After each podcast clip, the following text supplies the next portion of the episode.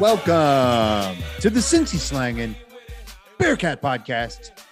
I'm Coomer, joined as always by Hummer. Hummer, what's up, buddy? Well, Coomer, it's weird. It's it's a weird environment.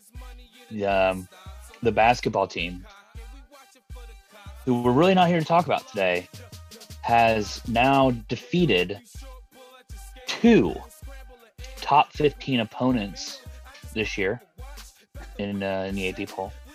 One being Illinois, uh, a rousing defeat. You know, the game was you know never in question, and now before the game is even played, Houston is just they're so scared of us that they had to forfeit the matchup that was supposed to be Tuesday. Uh, so your Bearcats have now defeated the University of Cincinnati Houston by forfeit. Tremendous, tremendous accomplishment. We should be ranked in the top 25 for that. You know, that, that's what should happen. Um, the Bearcats, they've landed now. Now that we got the basketball team out of the way with their great accomplishments, the the the football team though has landed in Dallas, baby. They are there. They're ready to rock and roll. The college football playoff week has begun, and it is a great day to be a Cincinnati Bearcat sports fan. Indeed, it is. Indeed, it is. And, the second part there is, is the key, which is that it is officially the week of the college football playoff, and the Cincinnati Bearcats are still, it's very much real, folks. We're participating in the college football playoff. The, the this was not a dream. This was not a figment of our imagination. The Bearcats did go 13 and 0. They earned their way into the college football playoff. And now they have this wonderful, beautiful, uh, spectacular opportunity ahead of them to upset the Alabama Crimson Tide to earn a right to play for a national championship. I'm excited. I could tell you're excited. Um, you know, maybe a little unfair of you to go after Houston like that and accuse them of being scared when, on top of having a game now canceled for COVID 19 protocols like they did against the Bearcats, which does go down as a forfeit uh, for official AAC standings reasons. But they also lose two very important players for the season to injuries. Marcus Sasser, uh, was the leading scorer on the team, I believe, someone who has who has historically been uh, quite difficult for us to defend here at Cincinnati. And then also uh, Tramon Mark, uh, a, promising younger player too, who was a double digit scorer for them. So tough week if you're a Houston Cougar. Better week if you're a Cincinnati Bearcat fan. Um, it is college football playoff week, Hummer. The, the theme since we last recorded a podcast. Now, we took about a little over a week off to celebrate the holidays with our families. I hope you had a wonderful Christmas. I hope you got all of the presents that you asked Santa for. Um, I haven't got them all yet. Haven't One's gotten on, them all. Okay, one is one is on back order. One's back ordered. Uh, delivery date is Friday, December thirty first. Uh, so we'll we'll see if it arrives on time. Yeah, I hope it does. I think I think it will. I think we're going to talk about that and the fact that you should be expecting your present. Um, you're still in Cincinnati. You're still in town, recording from the the Hummer Casa bunker. You look great. You're feeling great.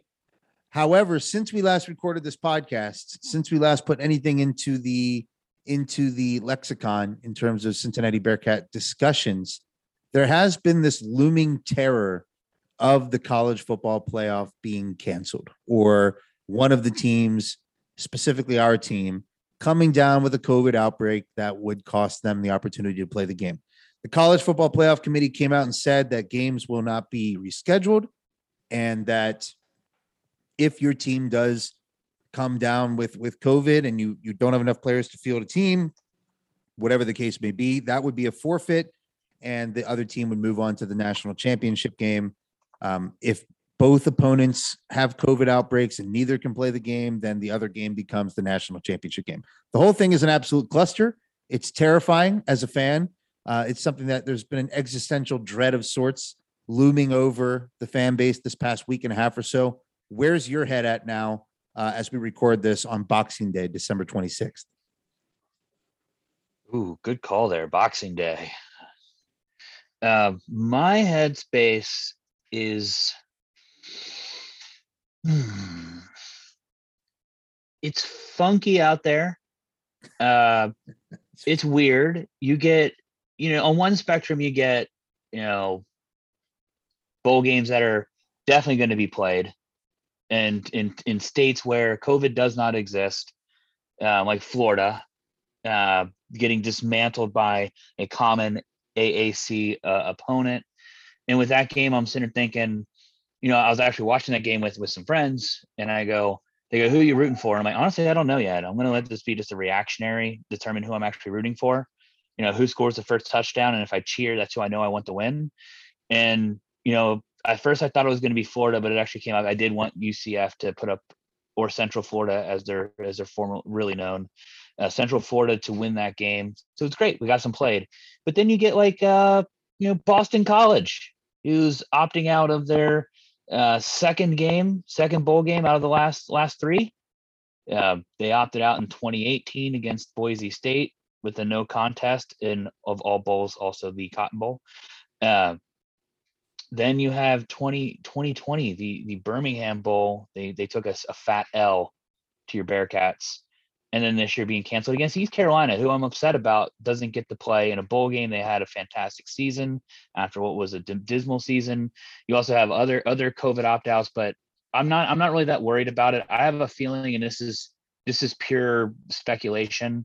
I think a lot of these cancel cancelizations coming from the bowl games are are really truly a combination of players backing out, maybe because they just don't see the point in playing this this game. Transfers, you're tra- you know you're hitting the transfer portal. You just frankly may not have enough players because guys are transferring. You know, like kind of was running the rumors with Hawaii. You know, you get a disgruntled coach, or you know maybe you're backing out of a tournament uh, because you know half all of your team transfers, a la John Brandon. Um, I know that's not really what happened, but being facetious. But I'm saying like I'm just not really too worried about the playoff games getting canceled. Uh, I'm not. What I'm more kind of irritated about is the way the college football playoff wants to cancel, wants to potentially cancel two playoff games, while they're willing to let the Fiesta and Peach Bowls, which are not playoff games, not the two most important games of the year to date, until we get to you know January 10th or 14th, because they're willing to move that game too, but they're not willing to move the play, a playoff game that they're but they're willing to move two lesser bowl games. That is actually what gets me a little bit more irritated that somehow I feel like they're still trying to find a way to screw the Cincinnati Bearcats out of a playoff appearance. It's rampant, like their last parting shot. rampant last paranoia. Shot. So the way you're doing oh, after all of that, all of those words, and it, the final the final point is ah, I'm just paranoid. They're trying to fuck us. Damn it! Here I am. Here I am violating our own our own uh, NSFW rules. But no, I think I kind of understand what you're saying. So I look at it like this: the Bearcats and and Alabama both showed up in Dallas today, and to me, that was something that put my mind at ease. I don't know if it's yeah. rational. I don't know if it's irrational, but I know seeing the seeing both teams arrive at their hotels walking through the lobby, Saban in his gray suit, red tie, Fickell in his normal, I think it was like a pullover of, of some sort. I feel like looking at both programs showing up at their hotels, getting checked in, preparing for battle this coming week, it, it put me a little bit more at ease. I am feeling like, yes, when I show up in Dallas late Thursday, that I'll be waking up the next day for a football game that'll kick off around 2:30 Central Time. So I do feel better uh, seeing both teams make make it to Dallas. I did see a, a report that Luke Fickell is actually taking the team to the Dallas Washington football team matchup on for Sunday night football. And if that's true, it seems it seems contrarian or, or it seems maybe counterintuitive, but it makes me feel confident as well because if Fickell and his staff and the administration are confident enough in this entire situation that they feel emboldened to take the team out into the public, uh, into a stadium full of people that that are largely not going to be wearing masks or anything like that. There's no there's no sort of vaccine checks, anything like that going on. If they feel confident enough to do that, I have to think that they feel really good about this game happening, uh, no matter what, come Friday. I mean, come on, let's just say what's let's let's say the quiet part out loud. but only shortly because I don't want to harp on COVID too much longer. Yeah, right? yeah. don't I want to move, I wanna move gonna on too. Let's here. talk about let's talk some it. football. So my last thing on it is is Cincinnati, the entire this entire pandemic has been really good about kind of being quiet about COVID within the program. You know, we did have a, a spot, a point last year where the basketball team, I think the football team, frankly, was too, if, if I remember correctly, put on um, a short hiatus for COVID. But Def, check my notes on that one. But the basketball team for sure was, and they really they they didn't come out and say who had COVID, what players had COVID, what coaches had COVID you know when administrators have have covid they've been really tight-lipped about covid and and how it's impacting the program. So we actually don't know if Fickell has had covid before. We don't know if if gino Guidugli has had covid. We don't know if ridder and that's fine. That's my point is it's perfectly fine. That's normal. They're doing what they have to do to, to keep this thing rolling and i'm happy with the way they're doing it. Keep it quiet. Uh, if you're reading between the lines there keep it quiet Keep and doing let's what get you're this doing, game baby. played. Keep doing, Keep doing what, you're, doing. doing. keep doing what you're doing. Whatever it is, it's working. Keep doing what you're doing. We'll see y'all Friday. Okay. We'll Yeah, be loud. We'll be wearing black and red. And uh, you know, we're happy. We're happy to see you. So let's talk actual football then. Let's talk about where your head's at now, a few weeks into knowing about this matchup with Alabama, this this unbelievable historic beast of a football program, this dynasty of sorts since Nick Saban showed up. We are matched up against this this titan in the college football space. Nobody across the nation is going to believe the Cincinnati Bearcats can actually win this game. The debate is largely around can they cover? Will they cover the 13 and a half point spread that it is as I look at my phone here on, on Sunday? Where's your head at? You know, I felt like personally after we recorded this this Alabama football preview with Dave from the uh, Alabama football podcast, I actually came away from that feeling better.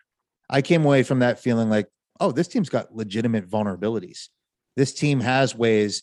There are there are clear and decisive ways where the Cincinnati Bearcats football team can attack Alabama, and they're built in a way defensively to maybe temper some of the strengths of Alabama. So where's your head at now, the week of the college football semifinal?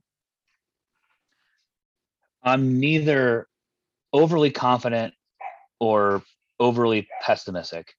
I'm right in the middle of thinking that this is a game that is winnable. And by definition of being a winnable game, that it's going to be tough regardless. This is going to be just like last year going in and playing Georgia. You know, am I going to be a little nervous and have a little pit in my stomach? Of course, it's a big college college football game. I get I get them all the time, and I'm definitely going to have it this game. But I think either way, it's going to be fine because, you know, I was talking to someone. I was at the B Dubs before the. It was after, after the uh the Mamadou Diarra uh, show, after he was after he came and returned to to Fifth Third Arena, and he was talking about the playoffs and being nervous. I'm like, hell no. Look, the Bearcats earned their spot in the playoff. They earned it. This is a good football squad. You know, I don't think It's Alabama. great. It's a great football squad. Like this is a, an all-time squad. This is the best pro- football team in the history of our program. with the amount of NFL ta- caliber talent that we have on this team, yeah, just the defensive the defense is so dynamic and what it what it can accomplish. I know we we talked about at some points the run defense seems to be porous, but go back and look at the numbers and we actually have a great run defense. We do. And with combined with one of the best secondaries, Alabama actually being injured, if we kind of notice this, our team's what fully healthy. Do we have a single player that's that wasn't on starting starting day one, starting right now? I mean, there have been some minor tweaks. I would say that Deshawn Pace is playing a lot more snaps than he was early in the season consistently. Um, and maybe that wasn't expected on our part. Um, I would say that Seems more like uh, an earn. James, Seems like a more of an earned thing, though. but James and James Tunstall took over at left tackle. Kind of one. We saw him really solidify that job. I think in the Notre Dame game, or, or maybe the game just before it. But yeah, largely it's been a it's been a remarkable season from a health standpoint. You know, there's been there's been some things here and there. Uh, you know, McConnell obviously struggled to to get on the field there for a few weeks. Renfro missed a game or two. All in all, though, Jerome Ford missed a game, but but they're all playing now. That's my point. They're they're healthy when you need them. All of the They're important when you need 'em pieces, all of the guys that you really need to be on the field, which wasn't the case last year in the Peach Bowl with Georgia. All of the guys that need to be on the field are trending toward being on the field for this Cincinnati Bearcats matchup against Alabama, and and that is critical. Um, I'm kind of in, in, in a similar headspace to you, but I must say there's a quiet confidence, and it's not so quiet when you talk about it on a podcast. But I mentioned the way that Dave from the Alabama Football Podcast described some of the depth concerns in the secondary, and that was followed up by a piece Chris Baines wrote for CincySlangin.com. I highly recommend checking it out because it essentially explains the case for the offensive outlook for the Bearcats in this game against Alabama, and that Mike Denbrock, the offensive coordinator, who maybe it sounds like leaving for LSU to join the Brian Kelly midlife crisis, uh, final paycheck retirement staff on uh, down in LSU in Baton Rouge. The case that Chris Baines is making for Denbrock's offense is that it's going to have to lean on Dez's arm and, and trying to throw that ball downfield. Because while Alabama is known to historically have a staunch you know, top in the nation type defense, they actually tend to be more vulnerable against a strong passing game. So if you think about the Bearcats having not only one of the winningest quarterbacks in NCAA history, but someone who this season has demonstrated an ability to throw the ball downfield, to to take and seize the opportunity when when a guy like Tre Tucker or Tyler Scott or Alec Pierce is streaking downfield, he's able to hit these guys. And Alabama is missing uh, one of their starting cornerbacks for this game, uh, Jobe, Josh Jobe, uh, who is being projected in the first two rounds of the NFL draft this coming year. He's got an injury. He will be missing this game against Cincinnati. Um, and and so it just it's kind of shaken out in a way where it's like, hey, there's a clear path here for the Cincinnati Bearcats to exploit a weakness on the defensive side of the ball for Alabama. I mean, you're not wrong. I mean, at the end of the it's it's hard to talk. It's it's not hard to talk this matchup, but I guess it's just like it's as a fan, you just am I giving Alabama too much credit? Am I like if I go back and like they just they barely beat a Florida team that just got absolutely manhandled by a UCF team. I know this isn't a transient property, not really want to go down that road too much, but like you take a look at that, and you're like, all right, yeah, there's definitely ways to beat this team. And Cincinnati, I think we can do it and if, and throwing the ball is one of our specialties, but we also have Jerome Ford. So we're going to be able to be a create a nice balanced attack that they're not going to know what to do. And then I hope to God someone was saying this to me that maybe there maybe this year there was maybe a little bit in Dez's ears like, hey, stay healthy, man. Stay healthy. We need you healthy. Don't run as much. You know, look look to get the ball downfield. And maybe it's just you know what, Dez let Dez let Dez be Dez. Dez do Dez. Uh, you know, I think that's that's going to be one of the, those keys is that balanced attack from our offense that's going to be able to take advantage of them. You know, I don't want to. I don't know about you. Maybe maybe I'm wrong here, but I don't want to see uh, you know every other throw being being a deep ball trying to go over the top. You know, against against the defense, I want to see a nice balanced attack that that's going to be able to exploit all the strengths of our offense. Uh, because we're also on the other side of it, we're going to have to rely on our defense which that's kind of where we've won ball games this year is the defense. The offense doing its job but the defense does its job too. It's, it's actually a, it's more of a team approach. We mentioned before not gimmicky. We're not overly strong on just one thing. You know we're really good on defense but we're also really good on offense. So i think we both those things are going to have to happen and i think with some of the injuries to alabama uh, especially on the wide receiver front is going to be a plus for us you know that's that's what is going to allow us to you know they're kind of top heavy when it comes to receivers and if you look at the bearcats alec pierce definitely has way more receptions but you know we kind of i think we do a decent job of spreading the ball out different guys um, getting getting receivers involved and you know it's not just one guy who's lighting it up as as the end all be all uh, for for our offense that's true. I mean, we we know we've talked about it all season with regard to this Bearcats team and their depth. We know how deep this team is. It's not a normal G5 program for all the reasons we've listed. I mean, it's a team that's bringing out legitimate NFL players and prospects across the board, which is why there's this weird quiet confidence within the Cincinnati fan base about beating and upsetting Alabama. Um, I think the thing that kind of lingers in the back of our minds is a lot of these college football playoff semifinal games – have historically been blowouts. Uh, it could be a testament to the dominance that we've seen historically from the likes of Alabama, from the likes of Clemson, and then you know that special Joe Burrow season with LSU. Those teams and those schools, when they're good, they're freaking good, and and they tend to take advantage of those matchups against the likes of Oklahoma or Notre Dame. So that is something that kind of lingers in the back of your mind from a if you're going to be on the more cynical side of things. But I, I really don't see that and envision that for this Cincinnati Bearcats team. Um, the last thing I'll really point to though, with that Chris Baines alluded to in this article, um, that again you can find at cincyslangin.com, is that Alabama has the fourth best run defense in the country. So are we supposed to abandon the run entirely? Absolutely not. When you have a Cadillac, a Ferrari, a Ford, like Jerome Ford, you have to find a way to get him the ball um, in in more than in different types of ways, right? Like those wheel routes we've talked about. I want to see them try and utilize that. I want to see them, you know, get him in, try and get him in space a few times. He's explosive. He's dynamic. You've hit it hit at it a few times, but when he gets to the secondary, it's game over. The combination of size and speed is is relatively unmatched across the country, and he's someone that can run away from a defense like we saw against Georgia last season. So I think there's going to be an element of keeping them honest.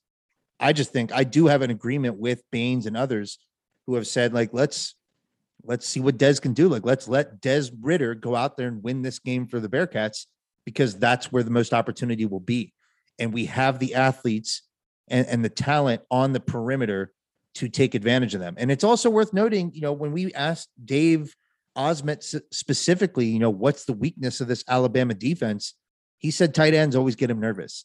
And I always like checking the other team's tight end uh, situation to see if they have someone who can exploit our weakness in covering tight ends. I believe the last time I checked, the Cincinnati Bearcats have two pretty solid tight ends that can throw out there as, as pass catching options for Ridder. We do. Tell me about. I think, I think so. that. I think so. Josh Whyle, Lenny Taylor, both NFL prospects. Oh, I think they're decent options. I mean, all right. If you go and you look through the options that we have from a passing perspective, and you know, you you got Jadon Thompson, who has the I would say from a I'm putting the cap here at double digit receptions. He has 14. Jerome Ford with 18, Alec Pierce at, at 15. There's not a huge disparity between the amount of receptions when you go from Tyler Scott all the way down to Jerome Ford, right? You're not getting guys who are, you're not getting someone who's just the monster being fed and you're the only person that we can go to. We have a lot of options on offense that Dez feels confident with going to and being able to exploit that. And you, I think you did hit it perfect with Jerome Ford. Need I want to see a couple of see him get a couple wheel routes, see see him get some ball, get the balls, be able to create some space, and get into that secondary and let let let it fly, baby. Let those. I want to see him see him fly on down the field. I want to see Jerome Ford with a 74 yard touchdown in this one. Yeah, you know, so look, I think that's that's what makes us special right there is that we have a lot of different guys that they're going to go to. They're not going to rely on just one stud, if you would, to be able to take care of it. Alabama has some studs too. You know, you don't want to, uh, you know, throw throw them out, you know, and throw them out the window. But when you're looking at at their guys with receptions, you know, we all we keep hearing about Jameson Williams. You know, he's 68, but they also had a guy, John Metchie, who had 96 receptions. Who's not, out? Not going to be playing in the game. Not going to be playing. He's out. Right. Towards ACL, towards MCL too, too. I mean, it's it's unfortunate given the the prospects he has going into the NFL draft. That's a that's a tough hit for him. It's certainly to the Bearcats' uh, advantage to not have to face off against the combination of the possession, you know, maestro John Metchie III with the the unbelievable speed threat that is Jameson Williams. That's that's to our advantage. Now, you mentioned them being top heavy and not necessarily having the type of depth that maybe the Bearcats have. Maybe you weren't, I, I don't want to misinterpret what you were saying necessarily. I do think that there's plenty of stallions and, and potential stallions on that Alabama receiving corps, right? Like when they when they lost Jameson, they do. well, they lost Jameson Williams against Auburn, right? And they have this stagnant offense. They can't block, struggling to move the ball to win the game on that final possession, or maybe to send it to overtime, I should say. They threw threw a touchdown pass that was a nasty grab uh, toward the back and inside of the end zone to J- Ja'Corey Brooks, who's a freshman, like just a, a true freshman who they can throw in the game and who can make a remarkable catch in the back of the end zone. So there's no shortage of talent, but it you can't doubt for a second that losing a junior like John Metchie the third is going to hurt. That's going to hurt Saban and Saban and the Crimson Tide. I mean, absolutely. Like, can Ja'Corey Brooks come out there and have uh, you know some sort of monster game? Of course, anybody's capable of, of coming out and, and doing that kind of work. What I'm pointing out to is all year their offense, you know, it's almost a tune of of 40% of their of their receptions go to two guys. Right. Right. And And one, one, of, those those guys, guys is not playing. is out. And the other right? one And is of going those guys, to be one of those guys off. almost took a third. He almost took a third of the the receptions himself. Is not going to be playing. Jameson Williams is a big, is a long field down threat receiver. This is where Sauce Gardner earns his money. It's this is almost- where this is where this is where he comes and says, you know what? If, if there was any doubt about which, you know, you hear these people and not I don't even know if it's media guys, but when we're trolling the message boards, you know, when we're we're searching deep into the corners of the darkest pits of the internet, and people want to doubt players like uh like Sauce Gardner, Coby Bryant, simply because they're Bearcats, simply because they play for Cincinnati. Well, here's here's the opportunity. You're going up against one of the best one of the best in college football, and you have the opportunity to shut him down. No, look, I'm not I'm not as worried. Are they going to have some plays? Sure, they are. But I think we have the horses. They're going to go toe to toe with them, and Bama's going to get dick down in Dallas. I do think that we need to sit on that matchup, though. We need to talk a little bit about the fact that Bryce Young, Jameson Williams, this dynamic. I mean, because we haven't even touched on the fact that they have a Heisman Trophy winning quarterback. Bryce Young is no slouch. Like this is this is a dominant quarterback who who basically ate alive every team he faced off against this year. You know, except for the Auburn game. But in that game, he came through with you know some incredibly clutch on the money throws down the stretch. Um, that matchup between Bryce Young, Jameson Williams, the Alabama passing offense, and the Cincinnati Bearcats passing defense is it feels like the game. Like that is the matchup that matters and will determine whether the Cincinnati Bearcats can upset Alabama. Because I mean, here's where I'm at with it. Sauce Gardner has never given up a touchdown in his college career. This is his third season. He he got major reps as a true freshman. He's been a two-time now All-American. He was a consensus first-team All-American in college football as a cornerback. And for the first time in his career, I would say this is this is by far the biggest test of his career. It's going to be the biggest challenge and it's going to be the first time that I think a team will truly try and go after him throughout the game, not as a sign of disrespect, but as a sign of no, no, no, we have to throw that guy. And we're going to throw to that guy. And we're going to make you prove all of this hype you have around you as a cornerback, as one of the best cornerbacks in the country, and a cornerback that we think is going to be a top 15 pick in this upcoming NFL draft. He's going to get tested like like never before. And I'm excited for that oppor- opportunity for him. Like it is an opportunity for Sauce to put himself on the map as like a surefire top 10 NFL draft pick if this game breaks the right way for him. Yeah, I mean that's what, and that's exactly what we're going to need. We're going to need the game to break in our, in our favor because you know that's probably Georgia's downfall right there. You know, they they allowed Bryce Young to throw the football all over the field. You know, they did a pretty decent job containing you know the top rusher uh, that game, but they did not do a good job of of stopping the the pass. And Georgia was able, or Alabama was just able to, to throw the ball at will. We're not going to be able to let them do that we're gonna have to come in and, and stop honestly both sides. We're not we're not gonna be able to let them give up both. That's where I think that, that falls in our favor when you have a guy like Metchie not playing because he's been such an integral part. He's getting so many targets, getting so many receptions. Someone's gonna have to fill the void.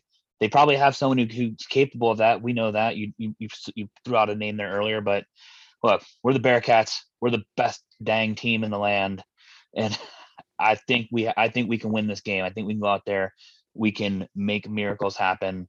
We can be partying in Indy in a few weeks. let me let me ask you this.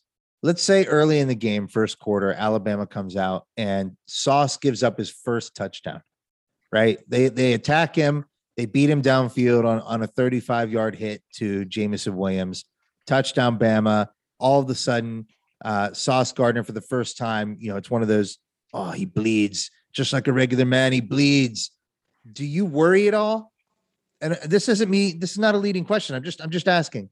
Do you worry what uh, what that could do to his mentality if he was to get beat in this game? You know, when it's something that he just hasn't experienced before. It's getting beat is not in his. uh ex, It's not in one of his formative experiences that he's had at UC. No, I don't. I think everything in his career and what he's done and the coaching staff has prepared him for that moment. And I think they've always kind of had that in the back of their mind that nothing, and this isn't just Sauce, but the, the team as a whole, that nothing is given, everything is earned. Right. And that mistakes are going to happen. And there are times where you will get beat.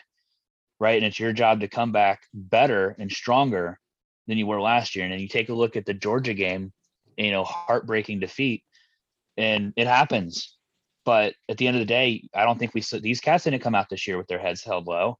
They came out fired up, excited, and better than the year before. And all measures, this is a last year's team was phenomenal. You know, this year's team is legendary, and it's mainly consistent of the same guys. So I think Sauce is prepared that if that happens, just come out there and attack him right back and that's what he'll have to do because there is going to be no crying on the sideline and being wishy-washy about it and that's where i think that the coaching staff comes into play you know in in Fickell i trust in that in those regards you know so i'm i'm not worried about that what i would get worried about from a winning this game perspective is if we go down you know we're both going to have scripted drives we know how those work and let's say we get the ball first and we go three and out. Alabama comes down, marches, scores a touchdown. We go three and out, and Bama goes down and scores again. We're down two touchdowns. It's it's the first fourth quarter, beginning of the second.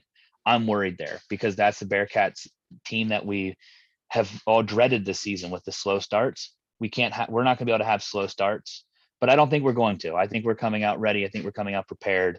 Uh, everything they've done this season has has given me no reason to doubt their ability to to execute in big t- big moments and that all comes down i was watching i can't believe i'm saying this our season came down to i think it was uh tulsa like eight i don't even remember eight goal line plays you know we stopped them on a fourth and one from goal we fumble the ball give it to them within the f- five yard line and have to stop them again look, this team is tough. That takes that's a that's a like that is think about the mistake that's made there, and this team came out and executed to win the game, keep the perfect season alive, to keep to make this happen this weekend. That that was the flashpoint. That was the biggest moment of the season. It was homecoming. Was that a, was that the homecoming game or was that the no? That wasn't homecoming. We were, that was we were on the road. Was that the game day game? That was game day. Tulsa was home. Tulsa was game day. You have all this hype. You have the biggest moment in football history, and they kind of came out against an inferior opponent and let them run the ball down our throats, possession after possession. But then the defense, you're right, the mental strength it took in that moment to come back again and again and again and again and stop them another four times after doing so the prior possession. That is a testament to Luke Fickell and the staff and what they've done in terms of mental preparation for this team and this defense. So I agree with you. Uh, Sauce is cut like the rest of them, where it's there's there's a, a, a self belief and a confidence that permeates throughout the entire roster. They don't necessarily lose doubt or uh, belief based on one play or two plays or three plays. I just I really can't wait to watch him battle because it's it really should be the biggest test of his career. And the thing that's most intriguing too is we've been do you remember the most difficult stretch we had this season against inferior competition was Navy, Tulane, and Tulsa. And our team looked lethargic. We looked, our defense looked uninspiring. There was just we lacked that that swag and that uh, intimidating. For, we lacked. We weren't that intimidating force that we had grown accustomed to over the past couple seasons. And we speculated that once we started playing normal teams that actually were going to try and attack you downfield in an effort to win the game that had belief in their quarterback to try and throw on us that our, our defense is actually built to stop those types of teams well alabama this isn't Derrick Henry's Alabama. This isn't Mark Ingram's Alabama. This isn't Trent Richardson's Alabama. This is an Alabama team that wants to throw the ball all over the field, which in theory plays into the strengths of what our defense can do.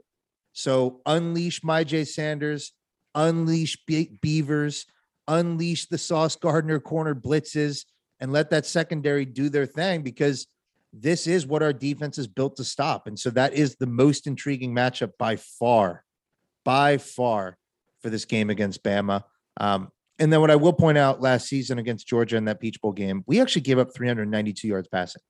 And it did turn out that missing Sauce Gardner, missing James Wiggins, missing those guys was detrimental to what our defense was really good at. And then on the other side of the ball, they had a defensive line that could impose its will. So if you combine our secondary being elite and slowing down Bryce Young and making things uncomfortable for him and forcing some turnovers, and if you com- if you pair that with our offensive line giving Dez enough time consistently to make throws downfield to a to a to a wide receiver group that has the skill and athleticism to beat Bama's secondary, that is a recipe for for upsetting Alabama and going to the national championship game. It is not far fetched.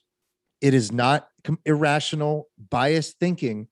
There is a legitimate path based on the talent this team has, based on the coaching staff we currently have, to beat Alabama and move on so that we can win the whole damn thing. Looking at the schedule, I'll tell you what has led Alabama to thinking that they could win the whole damn thing. And I don't agree with them. First game of the year, Miami University turned out to be not so good, very terrible Miami Miami team. Mercer, yeah, you know what? We had our own Mercer, Murray State, about the same score, you know, forty something to you know thirteen ish. I don't know, same kind of score. Followed up with a a very very tough Florida, who fired their coach mid season towards the towards the end of the season. They fired their head coach, absolute trash. Lost to Central Florida, trash. Southern Mississippi, another stalwart name in college football, year after year playing for national titles. Uh, okay, so call me, color me impressed. Number 12 Ole Miss, okay, they're pretty good, but it's Lane Kiffin. Come on, let's be real. I like Lane, Lane Kiffin. Kiffin. You don't like Lane Kiffin? Yeah, sometimes I like him. Sometimes I'm like, Lane Kiffin's like his his allness is just it's I guess it's remarkable his staying power in college football. The man is a, a cat with nine lives, right? He can go anywhere and then and then make a comeback. Love it. Uh, Ole Miss or Texas A&M. You took DL to a to an okay team. Mississippi State, Tennessee, LSU. LSU turned out trash. Mexico State, another another bellwether team that you put at the end of your year you know to make sure that you're solidifying your schedule to being one of the most tough the toughest things in the country um, trash arkansas top 25 team whatever. Okay decent. Alabama auburn terrible. The only point i'm saying is there's not a single team on alabama's schedule that would make me say university of cincinnati would not be undefeated had we had to play this schedule. We beat every single that they played. Bring the natty home baby. Look at that. Look at that. Deconstructing the Alabama, the myth of Alabama, deconstructing Bama by reverse engineering a schedule and results from that schedule that just frankly aren't as impressive as as you would expect coming from Alabama. Um, I think one thing that's interesting, I think if you look at the box scores of all of those games, Bryce Young rarely was held down, which he's is a stud He's an yeah, he's an animal. Um, and so it is, you know, when we hold Georgia to 24 points and it could have been less, it's hard to envision the same result for Alabama. Like it's hard to envision this game being a game that we win in a in a 24-21 type type ending. So I mean, do you agree? Does this have to be like a 38-31 type game for the Bearcats to win? Or is it a situation where we do kind of shock the world and come out with a defense that is as good as advertised and plays a style that's more advantageous to stopping them, unlike Georgia, who runs this zone. And and and, uh, and Nick Saban, let's be frank, he just owns Kirby Smart. Kirby Smart doesn't know how to beat Saban. And so with with Luke Fickell and his staff and his brain and his talent on defense, does he actually have a recipe that can stymie this uh, this potent Alabama offense? I think that's the thing we're we're going to continue wondering about up until that 2:30 kickoff on Friday. I mean, that's that is the million dollar question. You know, I think one of the things that separates us from that Georgia team is I I, I think our offense is better. I think our quarterback is better. Uh, I think our running back core is better. I think our wide receivers are better. So, can Alabama hold us to 24 points? I don't think they can. So, I think the real question you're you're asking is 100% the correct one: is can we hold Alabama to under 35 points? Because I think that's what it's going to take for us to win this game. We're going to have to get into the 30s, and we're to have to put up a good game. You know, that's that's exactly what it's to take. Uh, if they come out and hold Bama to 24 points, that'll be the that'll be amazing. I, I, that puts us in a great position to be able to win this win this ball game and definitely definitely take take that to the bank. If we are holding Bama to 14 points, we're tied at halftime, 14 all. Go ahead straight to the bookie, take the mid game money line on the Bearcats, take it all the way. That game's coming home with us. If we're holding Bama to 21, 24 points in this game, go ahead and make us the national championship favorites at that point. At that point, folks will look at us and just say, "Yo, that 13 and 0 is super real." Um, if we if we win this game in any way, shape, or form, and let's say we gave up 50 points to Alabama, and we and we and we win with 51, we will immediately become the favorites for the national championship game. Well, what's funny though is we're having lots of confidence and belief in our offense, and I think that's largely founded. I mean, we played a game against Houston that didn't involve a lot of long, drawn out possessions. It was quick strike offense, big play offense, and, and it's probably going to be something we need to lean on uh, in a big in a big way against Bama. But it's not like we haven't had offensive frustrations this year. You know, Denbrock, who's going to be, I mentioned it earlier, heading down to LSU. I don't think people are like devastated over that. And that probably speaks to the lack of consistency that this offense has had. And so here we are in this biggest game in, in Bearcats history. And, and frankly, like, look, we're playing with house money, folks. We're in the college football playoff. But now that we're here, we might as well win it all. And and in that kind of game, can our offense not go cold? Can we have can we put together some drives? Can we be creative and dynamic with our play calling? Can we not just be this, you know, vanilla ass Jerome Ford up the middle offense that's super predictable and plays into the strength of, of Alabama? I think if we get good Denbrock and a Denbrock who's being creative, doing the quick hitters to to Tre Tucker, to Tyler Scott, to Josh Whyle and Lenny, and then mixing in some some 50-50 balls with with Alec Pierce, I think that is a good recipe for the Bearcats pulling off the upset. Because let's be honest, like with this Alabama D, like we have to negate their defensive line. If their defensive line, if I'm thinking about the ways that this could go badly, where the Bearcats don't put up 30 plus points, where they do get shut down, that's the the the picture I would see. What I would expect is that our D, our offensive line would get overwhelmed by Will Anderson in that defensive front for Alabama. So if we can find a way to get great protection for Dez and find a few running lanes for Jerome Ford, I feel like things look really really good for the Bearcats winning this game.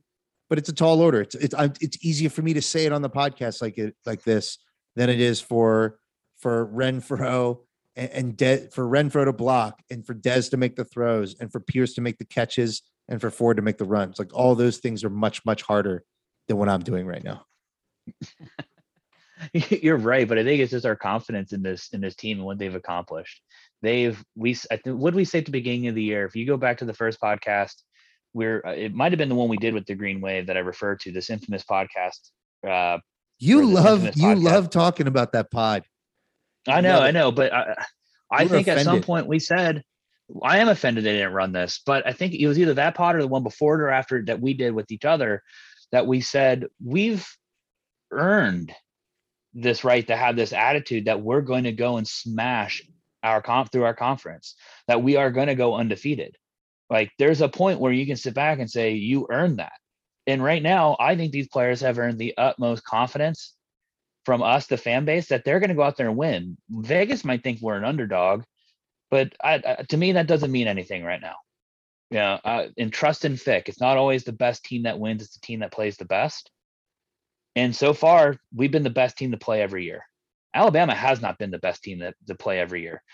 We're going to come out there and be the best team. We're going to go out there and take the win. And I think our players have deserved that inspired confidence, which is why so many people are so jazzed up about this. Why tickets went, you know, the roller coaster of ticket prices has, has been what it is. You know, people were so afraid they wouldn't be able to get tickets, they had to go to the secondary, buy them right away. And then you ended up getting them through UC. So now everybody's trying to sell them again. Did But you there's ever some take? people still Did you trying ever, to get did to you the have a game. ticket take you wanted to get off your chest? Did you have something about the tickets you wanted to get off your chest? About that process? I am, ve- I am actually very, yeah, I'm actually a little, a little jazzed up or pumped up or irritated. jazzed, the jazzed and pumped have a positive, in uh, you know, connotation with them. I would say that you are Irritated. you're irritated. I'm irritated. And the only thing I'm irritated really the way I am is the way the university came out to hype up tickets and in the process for getting tickets, you know, and, and oh, you know, there's only going to be 13 amount. And it, it led to a mass, in my mind, a massive amount of panic buying on StubHub and SeatGeek, which, you know, I'm, I guess I'm one of the fortunate ones who didn't get involved in that, where we waited to see what came through with the university. Um, but they did that hype when there were no there were no tickets released to the public yet right? Those were all broker tickets that were on there. So we basically jacked up the prices for brokers gave them a free a free lunch and then all of a sudden all the actual tickets that the cotton bowl season ticket holders get that are able they're able to go to market flood the market. All the tickets that we purchased through the school now flood the market because you had purchased tickets from those scalpers. And so now prices collapse. And for right now you can get in the door to AT&T Stadium, I believe last time I checked today was $98. Ooh, I didn't check today. Wow, that's a straight up collapse. That is a A collapse. Straight up collapse in pricing. Uh, it looks like it may have gone back up to 118 because someone bought those 90 something dollar tickets. But either way, plenty of tickets under face value for this game. And you know, it's it's a shame that it happened that way. And I feel like the university could have just, you know, one maybe been a little. They, I think they were relatively transparent about it, but they put up an, an extra hype that wasn't needed for demand. Right, demand was always going to be there from the university side. We want tickets through through the through the school, right?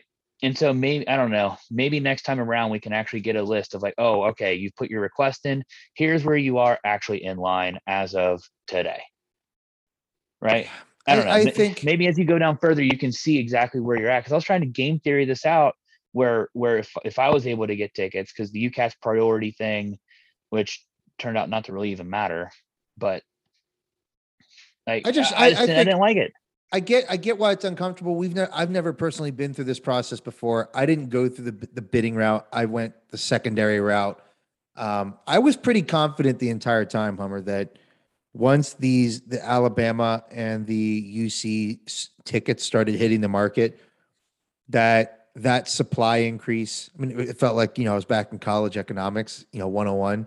Where it's like once the supply goes up, the demand uh, once the supply starts going above the demand, whatever it is, I'm not going to explain it because I'm not that good at economics. But the gut instincts told me hold out because there's a lot of people buying here who are intending to resell, and we're seeing that. I mean, there's a ton of people selling via Twitter, SeatGeek, whatever. Um, oh my god! And these people who go into the Facebook groups, oh my god! Like I got two. T- this is gonna be a sob story for anybody out there trying to do this. I have zero sympathy, and this isn't me trying to be a dick, but I just because I'm I'm kind of in the same boat where like I got two tickets that, frankly, uh, you know, I had a buddy who ended up getting nicer seats down low for the same price I paid for the ones through UC. So I'm like, oh, I want to sell my frustrating. tickets, but that's frustrating. it's frustrating. It is, but it's like, all right, I'm going to sell my two tickets at face value just so you don't have to pay StubHub fees. Well, the prices we're paying on StubHub right now include the fees. So you're not making any deals by saying or being a nice guy by saying you're going to get them at face value. Every ticket right now is being sold below face value. But you get these people who are joining these Facebook groups and you've been in there for 2 days, dude. and you want like all you did was join this group so you can sell your tickets. Get the hell out. I'm annoyed with it. I just want to see some happy Bearcat fans post about what their trip to Dallas looks like. Right. I want to see more pictures of the bus rolling up. I want to see more videos of walking through the hotel lobby. I want to see some cameras pointed on the Bearcats in AT&T Stadium tonight against the Dallas Cowboys.